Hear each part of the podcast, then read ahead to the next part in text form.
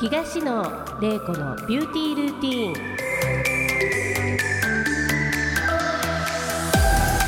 皆さんいかがお過ごしでしょうか東野玲子です今回も多彩でキラキラされているゲストをお招きし外面内面を美しく保つ秘訣や成功されるまでの道のりなどを掘り下げてお伝えしていきたいと思います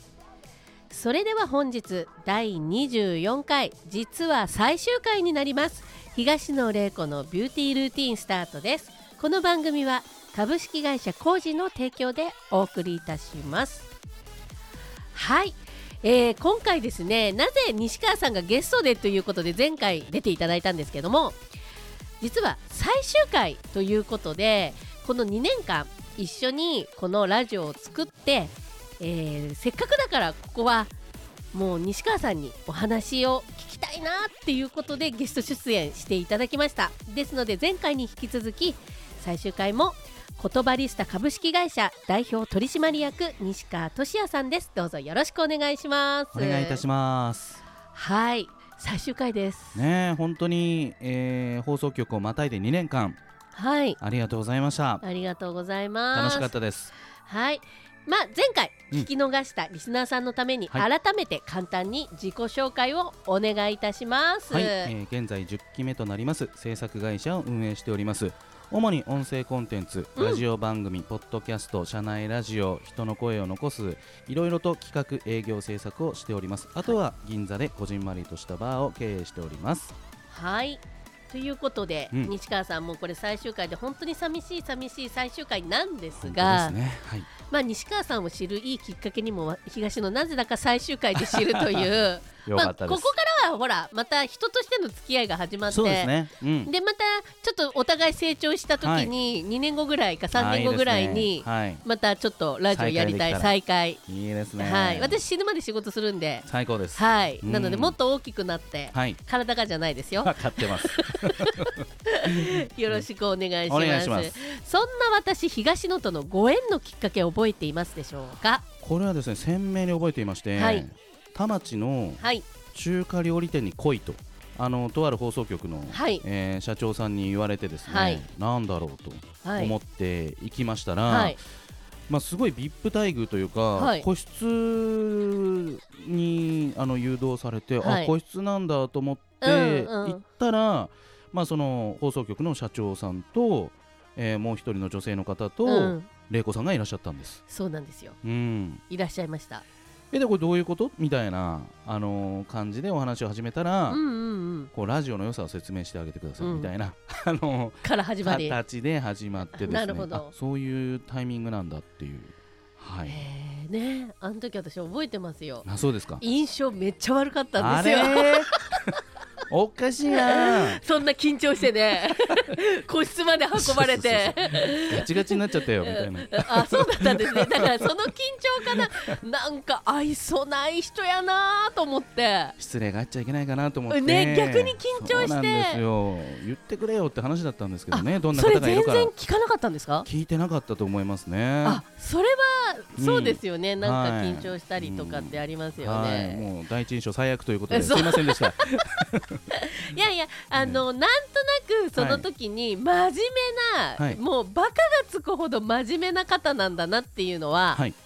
すごく分かったんですよ伝わりましたか。はいしかし、しか し感じ悪いなこの男と私はやっていけんのかなと仕事をなるほど。正直うん思いましたが、いや、よく OK してくれましたね。いやいやいや、もうあのまあ大学もなんとなく一緒っていうこともあって、 そうですねまあもうまあはい素晴らしいんですけども、いえいえいえあのまあ田町のねはい中華飯、あ料理店なんていう言い方するからあれなんですけど、はい、あの三田の中国飯店ってね、そう、まあの町中華じゃないですよね町。中華じゃないん で。そうですよね。超一流のねそうですよねはい、うでんすごいフルコースをね、はい私もごちそうになったんですけど、はいその某ラジオ局あのーそうだ社長さんからそうだそうでねしたね。はい、いただいて、えまあそこであのまあお話しさせていただいての縁なんですけども、うんまあその私が西川さんとのちょっと思い出をちょろっと語ると、はい、あのまあ今こういうふうに仲良くさせてもらって、はい1年前にラジオ局変わってっていう時に、うんあのすごく思ったのが、はいだんだんだんだんちょっとこう。超バカうんバカがつくほど真面目な正直な男が、はいなんかそれこそうん前回の回でもお話ししたんですけど、はい銀座の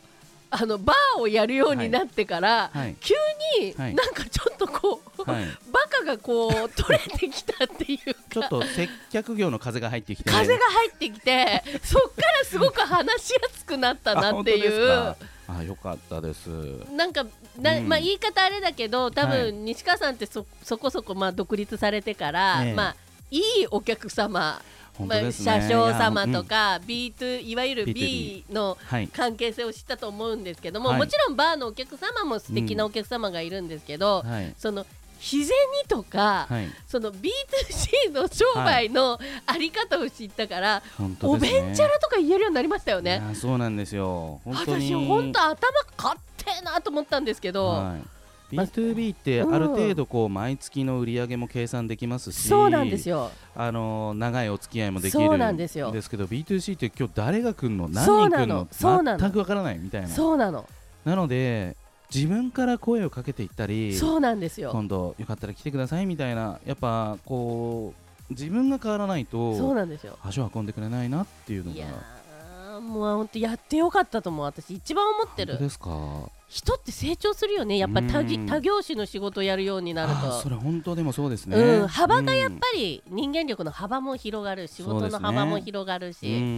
なのですごくね私はそこがね、はいあの本当にあのこの何年間うん2年間の中での変化、私が感じた西川さんの変化でしたあよねか。ったですは初めてよかったいよかった。うんで私からの質問です。はい東野との出会いでなんかそれこそうん西川さん自体変化ってあったかなと思って、もう変化しまくりありまくりって感じですけえれー、どども、こがですかやっぱりねあの自分らしく生きるとこんなに輝きを放つんだなっていうのが、まあ、人生の先輩として、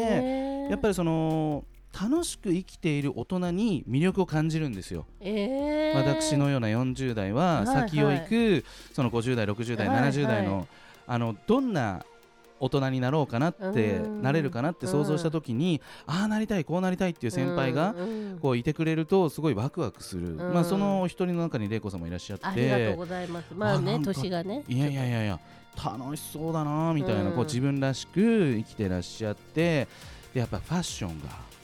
グッチが、ファッション大好きですようんいねい感じあちょっとグッチに3本線入ってあそれアディダスのコラボっすかみた いなななるほどそういうのもちょっワとクワイクンスタ感ねでチェックしたりとか、はいそこなんですねインスタチェックはそうなんですよファッションを見ててそう西川さんね本当に、うんえっ、とグッチとバレンシアガがもう大好きなんだよ大好きねなんですよ他たもだあるんですよねはい好きな他もありますシュプリームとか大好きなあんですシュプリームも大好きで、ファッション好きなんですよねそうなんですただまああの予算に限りがありますのでかなり厳選して並んで買うぐらい、並んで買ったりとうか、ん、あれもこれも欲しい中のこれって決めたりとかでもすごくかっこよく着てますよ今日もグッチのねこのはいダウンもなかなかはいそうですねこれは限定品ですよねえ、ノースペースと、えーグッチのコラボでなかなか買えないです買えないのを、はいなんと買ってあはい、運を使い果たしたと言われていますけれども、まあ、抽選で当たってですねえー、すごいドーバーストリートマーケット銀座っていうのがあるんですけれども、ええそこで買わせていただいてこれもこれはなんか抽選ってすごいあったんですか、めちゃめちゃもう本当にネットで抽選だったんですけれども、ええもうこれは買えないですお金の問題じゃなくてあの買う権利がうんないとないないと在庫はないのでもうなんかそういうのをねやってる西川さん見ると可愛いですよね、いやなんか本当にあのせこせことあのファッション情報を集めていて、そうですよでもねこの番組にねキングさんというそうそうそうゲストで来ていただきましそうたなんですよカリスマファッシへョえンアイコンがね、えいらっしゃって、ええときめきましたえねうんあれも本当私あのキングさんもう西川さんが一番喜んでんじゃないかと思って、喜あんでのましたね会話千駄ヶ谷のスタジオがおしゃれでおしゃれでまたその時着てたお洋服ももこのプラダとこのカーゴパンツの組み合わせすげえうみたいなうん感じでその後お置いて帰ってったよね私ありがとうございますそこからいろいろと仲良くさせていただいて、うんなんはいか見させていただいて、はいでそこからキングさんからも個別に連絡いただいて、え何月何日からお値段が30%上がるんで、もし何か欲しいのあったら今のうち買うべきですよみたいな、その次の日買いに来まし優た。しいキングさそうなんですよそしたらその商品、そのある日を境に3万円上がっちゃったんですよ。んもうそう裏情報までそうそうそうそう手に入れてそうなんですよ、そうなんですよ。ちょっと感謝して ありがとうございます。もう感謝しまくりです。えーいやや良かったです、まあうんでもまあ本当にファッションが大好きではい私が着ていく服も全部チェックして、そうですね。あー、あのバーバリーだとか。バーバリーだとかね、うんいろい。ろはいまあそんなにも私も持ってないんですけどいいえいえいえ あと商売の浮き沈みとかもなんか勉強になった勉強になったって毎回そうですね。これはやっぱりそのゲストの皆さんが、うんこの番組のゲストの皆さんがやはりうん美容業界のうん、方々なので、やっぱ浮き沈み皆さん経験されてますよしてね。ますで社員全員辞めたとか、うん店潰れた潰された、うんうんあるある従業員が反乱を起こした とかある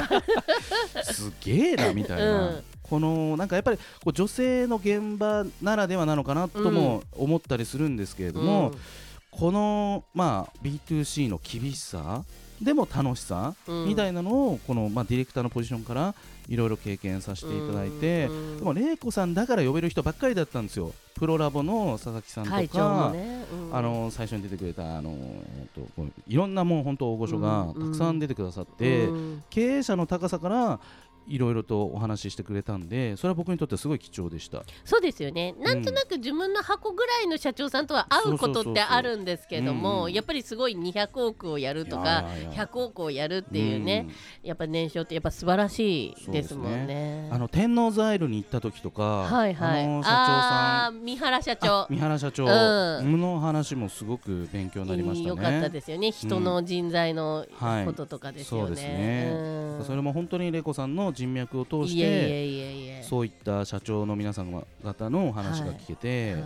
でその社長さんたちも玲子さんのことをちゃんとリスペクトしていや私の何をリスペクトするのかわかんないんですけどね。でもなんかそれは僕ディレクターやっててなんかちょっと誇らしく感じたりとかあねーしてましたけれどもありがとうございまはすもう私なんかこんな感じでずーっと何十年もね、いは生いきてきて最近いやいちょやっと振り返ることもあったりもするのでねうんこの年になるとねあそうですかありますようんやっぱりまあ50になるとっていうので全う部んいろんなことが見えてくるしうんやっぱりそこからってどういうふうに生きるかとかってすごはくい大事なので、だって40代はやっぱりちょっとはい広げて、うんでダメだと思ったらすぐ撤収しながらやっていくって商売大事だと思います。そうでよねうんわかりましたうんなのでお金をね、50以降は貯めなきゃいけないと思うのなるでほどなるほど老後とかうんいろいろあるじゃないですか、老後かうん考えなきゃいけないですだってね超高齢化社会になるんですよそうです日よ本はねうんだからそういうこと考えると国もね確かにお金がなくなってくるので、いろいろでもなんか考えますよねかつての老後ってなんとなく6065とか言ってたけど今もう違いますよね65ってめっちゃ若いじゃないですか今の人たちそうっそうてそうもっと上かなって老後ってなんか100年って言われてるけどん実際大男性の寿命って75とかなんだよね、まあ、健康寿命はそ健のあた康り寿で命すよは、ね。そう健康寿命ですようね、ん女の人は82とかぐらいなのそうで,、ですね。だからやっぱり健康を言いながら仕事もして頑頑張っていかなきゃいけないですね、そうですね。まあ玲子さんもね、あのあのご病気されてからの復活ですもんね。そうですねここ一年はね。そうですねまあ自分が病気って感覚ないんですけどあね、あ。まあ子宮筋腫ぐらいなのでうん大していやいやいやいや大してなんですけどうん。まあそういうことで、はいまあ後半ははいまたちょっといろんな質問していきたいなと思いますので、はいよろしくお願いします。東野玲子のビューティールーティン後半も言葉リスタ株式会社代表取締役西川俊也さんとお話ししていきたいと思いますよろしくお願いいたしますよろしくお願いいたしすます。はいもう質問たくさんしたと思うんですけれども、ん。最後に、はい10年後の仕事の夢を聞かせてくださいうんということで、もう恒例のね質問ですよね。そうです。ねこれ逆に、うんこれ玲子さんはなぜこの10年後をゲストさんに聞きたいんですか。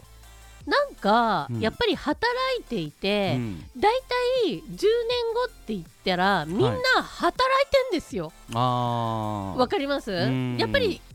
社長さんってすごいよねみんな生涯現役みたいな現感覚役でみすもんたね。いなでさっきもなんか、かちょっと話した時に、はい私死ぬまで働くおっしわゃっっててましたね。はい、もうはい藤井風に言いたい、死んでもいいわじゃなくて 死ぬまで働くわっていう名曲ですけどね。名曲、はいしんあれ私藤井風さん大好きなんで、うんいつか会いたいなと思ってます素敵な方ですはい素敵な方そんなことどうでもいいんですあけど、はい、私の10年後ですね。うーんなかなか想像が難しいですけれどうも、ん、じゃあ3年後とか6年後とかでいいよ割り振って、はいありがとうございます。今うん、準飲食をおおうん、起こしたいなと思って種まきを始めたところなんですようんそれで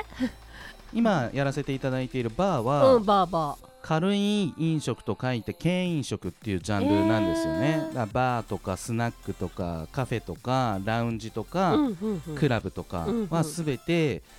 えー軽飲食の部類に入ります、うんそれに対してラーメンとか寿司とかイタリアンとかフレンチとうか、んうんうん火を使って思いっきり料理するような居酒屋さんもそうですけれどもそういった業態を重い飲食と書いて重飲食っていうえーんですよね。でまあ、店舗を、まあ、当然皆さん借りて、うん店舗運営飲食運営されるわけですけれども、うんその借りる数も圧倒的に少なくなるんですようん純飲食だと純飲食お断りってよく不動産の物えー件には書かれているんですけれども、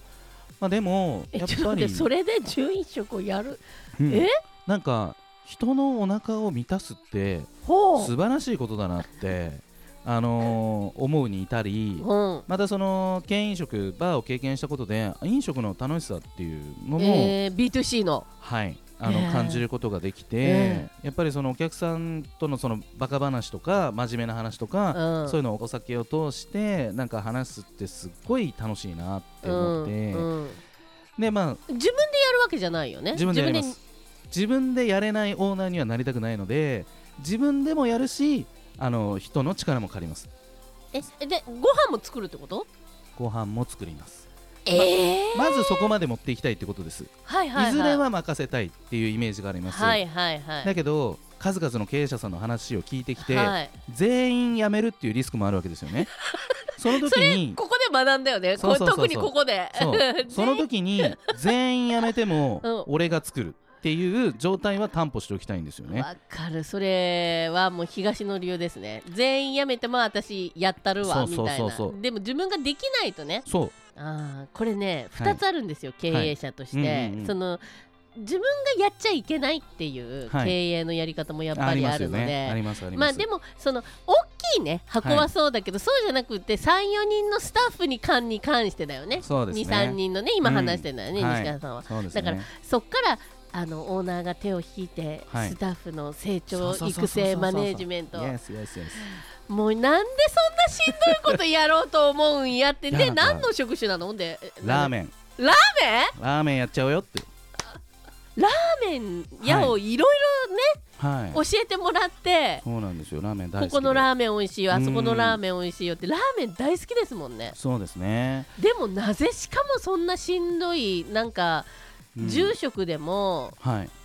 ある程度その環境が整っていれうば、ん麺はその外の製麺所から注文しうて、んあとはそのスープの元となるものがそのお店が開店する前にちゃんと用意ができていれば麺にスープを注ぎ上にトッピングをすればできるっていうのがラーメンなんですよでもさそのスープ作るのにさ、なんか技よくがいりますよテねテレビ見るとさ、はいごめんね勝手にテレビでいいんすいいんすはいなんか凍ってるあの豚のやつをカンうんそうそうそうそうそうそうそれを豚み骨んラーなメン痛くなって手が痛いとかや ってで、はいなんか煮干しとかザザザって入うんなれんかてやってますよねでネギ入れうてん野菜くず入れてはいグツグツそれも何なんか日間、ねあれはどうすんの、魔法使いみたいなね魔こと法を使いやねって、ああじゃないラーメンもたくさんあってえ美味しいラーメンたくさんあるんですよね実は僕はそういうお店で今働いてるんですよねえ2023年のアルバイトしてんの、 Yes 2023年のチャレンジとして1月から絶対やってやると思って1月からラおうーメン屋さんで働き始めてますえワイフびっくりじゃないすっごいねあんた えそれ大学生と か若い子たちたくさんいんだよねってなんか主婦のうんうんなんかそのいけずな、うん、おばちゃんとあ のおばちゃかんとかいにっぱいいるんだよねってうんいっぱいいる、うんでも意外と仲良くやれてるって大いう西川さん大丈夫そはい意外と可愛がっていただいて、はい、う強烈な人まあ私 そう含ですめ、ね結構合ってるもんねはい、あの本当にいろんな経営者の人でも、ね、修行させていただいてる修行してるよレコさんにはねいやいや、はい私だけじゃなくているもんね、やっぱりそうですね。なんでそのラーメン屋さんうで、ん今はそのホ ール食券にお客さんが座る番号を書いて、うんうんえー A4 たくさん味噌大盛り一丁ですお願いしますみたいな感じでやってんのやってるやってるやってるんですよ。えもうどんどんどんどんこう今まで硬かったあの嫌なイメージの西川 が田町の西川いないです。あっちの西川いないよだっていないですこんな風に盛り上がって喋れもしなかったんだもんそうですよね。うんはえー、すげえそうなんでもうあ今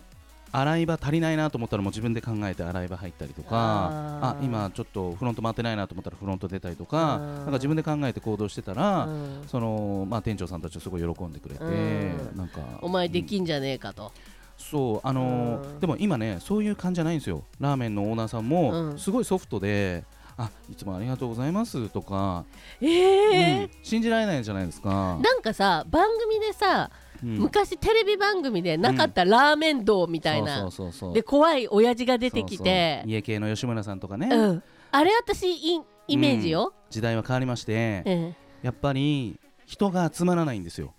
だからああの私が働いてる店舗も派遣ばっかりなんですよ直接採用できないんですええ直接採用ができなくて派遣社員ばっかりが来てもうその場限りで働いて去っていってここは楽しいなと思った派遣社員は同じ人が何回か来てくれるんですけど、うん基本的には一期一会みたいな現場なんですよねだからそんな合わないよねタイミングもねそうそうそうそう合うわけもなくそうなんで僕は直接雇用なんでうんあのちゃんと安定してまあ週1回か2回3時間しか入れないんですけれどもでも一番忙しいところに入ってるんでランチのすごい助かってると思う ランチってことは休みの日を使ってえーっといや逆に平日ですね休みの日は家族との時間をそのバイトで取られてはいけないので、うん平日の収録前にちょっと一発行ってきますみたいな感じであのえーえ長靴履いて長靴は履かずにローファー用意されたローファーをあー履いねてやっていてであのこのラーメン屋で働いてること結構オープンにしてて、うんすみませんちょっとラーメン屋帰りですみたいな感じで言あうちょとっと皆さん喜んでくれてみたいない匂いがちょそっうとそうそうつきながらやそれはつかないですよあつか ないニンニクの匂いいとかやつかないですよつそかれなは食べたらつくと思うんですけど食べてないんで、えー運んでるだけなんでついてないですけど、えーうんまあ、それやってちゃんとどこどこ店で3年修行しましたで独立開業しましたっていう自分になりたいんですよねちゃんと経験値積んだぞっていうのを作りたいなってそこはなんかもう真面目さが出てるようね、ん、なんかあのーまたノリうんでバーをやったようにラーメンやったって言ったらちょっと通用しないだろうなっていうのはあるんでまあでもうまかったらいいよまあそうですよホリエねモン曰くうさ、んうん確かにホ確リエかモンにホリエモンもほらなんかあの寿司ねしゅ寿司のさ、うん修行をする意味がわかんないっていう、はいはいはいうはいまかったらいいんだよっていう、うんおっしゃる通りだと思いますそそうういう時代だと思いますそういう時代だから、うんまあ自分の場合はそのまあ真面目な話すると今から電気代も高くなるし、うんまあ、いろいろとこう戦争の影響もあってその小麦の値段が不安定だったりとかするのでちょっとタイミングじゃないなって思うんですよねうん今そういう準飲食をやるなんでこう時代を見ながらでもいつでも行けるようにラーメン屋さんにもうスタンバイあそうそうそうそうチャンスが来たら行くぞみたいないやなんか後半のトーク濃いすぎる わ前半も濃かったけどもいやいやいや濃そういいわうチャレンジをしたいなっていてすごいえこれ誰も聞いてないのかな玲子さんの10年後ってどうなるんですか最私後にはあの一応なんか他の、うんまあラジオといまあラジオなのかな、は一応いラジオということであのエステプロラボの会長がやってた、はいあのラジオがあって渋谷のなんちゃらっていうああ渋谷クロス FM クロス FM、うまああれはネット系なんだけど、はいまあラジオっていうねラジオなんですけど、あれあそこで、うんその10年後どうされるんですかって言った時に、はい私はその時の感覚では、はい、ものすごく犬を愛してたので、はい里親のこととかのお仕事とかやりたいなと思ったんですけどあーでもそれはねいつも思ってる、うんだから何らかの形で絶対それはやっていきたいなっていうのいはやいいですねすすごいいいごく、ですねうんあのなんだろうな、まあ、ボランティアでうん現場でってタイプではないので、うんやっぱ頭スキル使って、その法律とかをねうんですねそういうあのーいをいですねやって今杉本彩さんがやってるようなのをあーいいですねああいうのの、うんもうちょっとあの現場がっていう風にえぐいものを見せるよりかは、うんちょっとそうじゃなくて、うん事実上まあ犬をあのー要はペットショップで売らないような法律ができたらいいななんて、うんまあでもそこの経済ね経済がやっぱり潤ってるところからしたらやっぱオーナーだから気持ちはわかるからうんじゃあの税金かけようか1匹とかあーあの車の税金じゃないけど、うんそういうふうになんかそうですね日本の法律ほら物って言うじゃうんん動物は物確かペにットは物って確かに私うん衝撃的だったから法学部のそうです時ね勉強したよねそういうふうにペペットは物えみたいな殺しても民法だよみたいなそうそうそうですね習ったと思うんですけどだからなんかその辺をね変えられるような風ないいですね動きはしたいなっていうこととあとやっぱりこう人がもういない時代になってくるので風の時代になってくるので。へやっぱりこういうなんていうかな、まあうんあのネットを使ってのーあーあのまあ余生に、うんあの私の場合は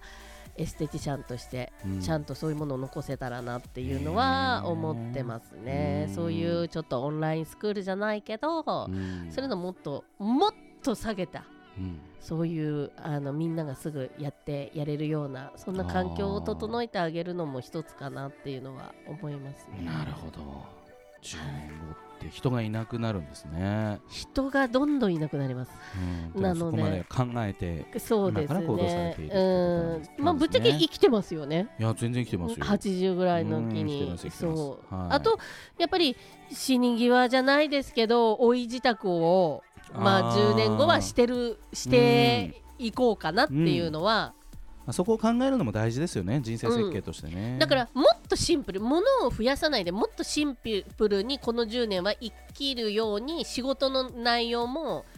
もっとシンプルになるほどしてだってさ言ってたじゃん蔦屋でね、うん若い子とさ話が合わなくなるっていう、んだってそうそう感覚も鈍ってくるだろうそうから、そうですねだからそこをうんやっぱり、あのー従業員の人とかいろんうんなアイデアを聞いてやっていきたいなと思う、ねなるほど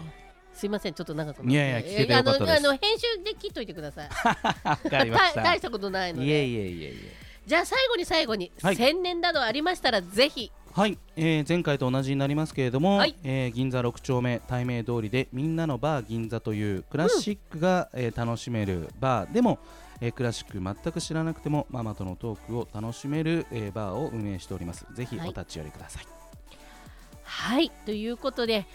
今回東野玲子のビューティールーティン最後になりましたリスナーの皆さん1年間本当にどうもありがとうございました西川さんも一緒にラジオを作ってくれてありがとうございましたありがとうございました楽しかったです私も楽しかったです2年後3年後ちょっと成長してまた会いたいと思いますのではいリスナーの皆様もあの2年後3年後をちょっと楽しみにしていただいてまたどこかでお会いしましょう東野玲子のビューティールーティンこの番組は株式会社コージーの提供でお送りいたしました